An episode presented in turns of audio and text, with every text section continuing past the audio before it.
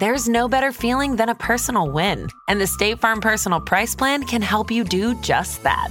Talk to a State Farm agent today to learn how you can bundle and save with the Personal Price Plan. Like a good neighbor, State Farm is there. Prices are based on rating plans that vary by state. Coverage options are selected by the customer. Availability, amount of discounts and savings, and eligibility vary by state. Hi, I'm Wendy Zuckerman, and you're listening to Science Versus from Gimlet. Today on the show, when will this end? How soon could life go back to normal?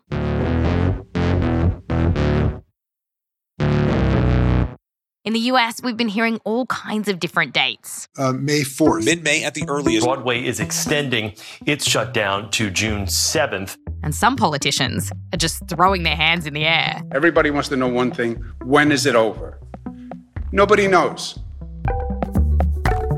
Nobody knows? On today's show, how long could it be until we get our lives back? And what are the clues we should look out for to know if we're on the right track?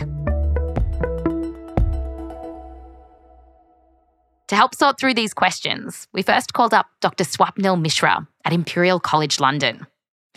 And he told us, well, one of the tough things here is that a lot of countries, like the US, got a late start it has become very difficult to contain it now right?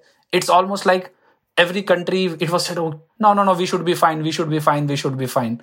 But then suddenly after two weeks everybody realized oh shit we are not in a good state. To find out if we can get into a good state swapnil and his colleagues are building models based around what we know about this pandemic. And these models are reaching high places Word is that Boris Johnson started taking this pandemic seriously once he saw a model from Swapnil's colleagues, showing how many Britons would die if the country didn't take measures to stop it.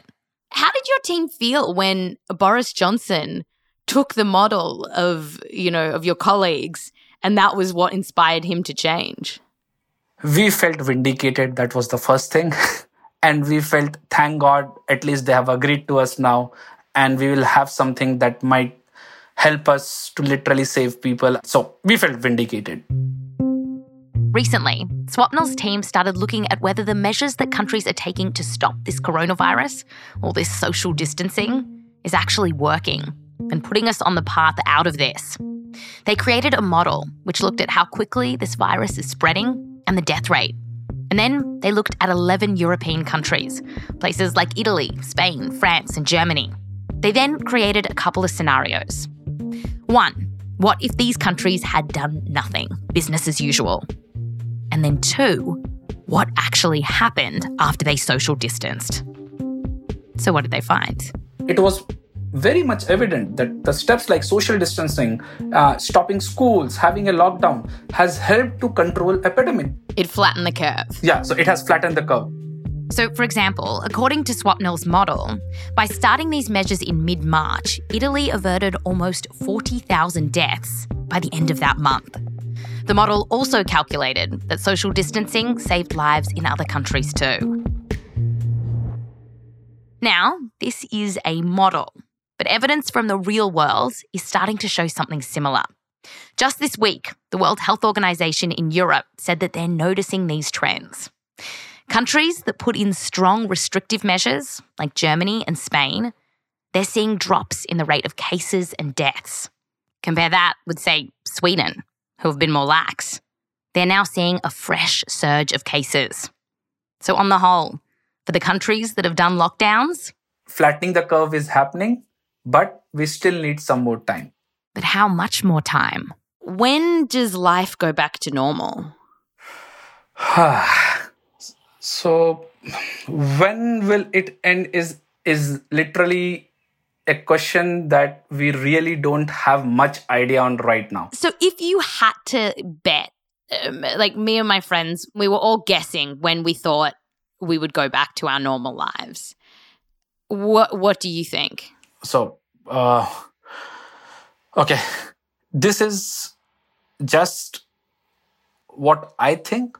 We might have to be under a lot of measures at least up till June. June. At least, at at least, right? It is not at most. It is at least. Oh, right. Okay, so if we don't really know when this will end, what are the clues we should be looking for to know that we're heading out of the woods? Our friends over at the Journal podcast talked with Dr. Anthony Fauci. He's part of the coronavirus task force advising the president. You know who he is. Anyway, Anthony says that we need to start looking for a drop in the numbers. You have to see a really steep decline on a day by day basis. What you don't want to see is a little sawtooth up and down, up and down that looks like it might be trending down. It's not like it's trending down, it's got a like whew, steep going down. And when you see that, then you could start thinking about that. But you got to make sure you're absolutely going in the right direction. When Anthony talks about numbers going down, he's talking about new cases.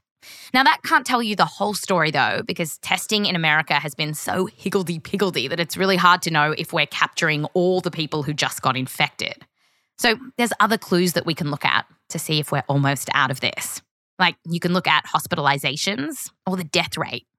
Now, Anthony says that something to keep in mind with the death rate is that there's a two to three week lag between someone getting sick and then dying. So, deaths are the last thing that stop. When the deaths stop, then you know you're in good shape. In Wuhan, new cases and deaths had been dropping consistently for about five weeks before China lifted the restrictions. Over here in the US, it's early days, and in many states, cases and deaths are still on the rise. But here's a promising sign. In New York, the governor says that hospitalizations are slowing down. Okay, so once we have more good signs like this and new infections and deaths are definitely going down, we might see things start to open up. But Anthony told the Journal that won't mean that life will go back to normal. Right now, it's all physical separation. Six feet distance, no restaurants, no bars, no sports events.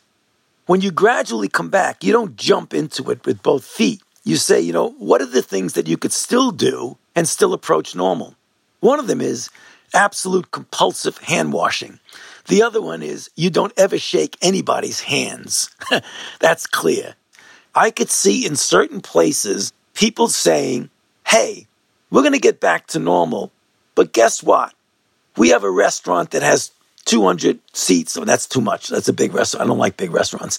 Has 50 seats. We're going to only let 25 people in at the same time. Anthony says we'll have to be on the lookout for cases popping back up. And that means we'll still have to keep our distance. Or maybe we have to forget about basketball for a little while, only play ping pong, you know, because it's more than six feet apart. Okay, he didn't suggest that one, but.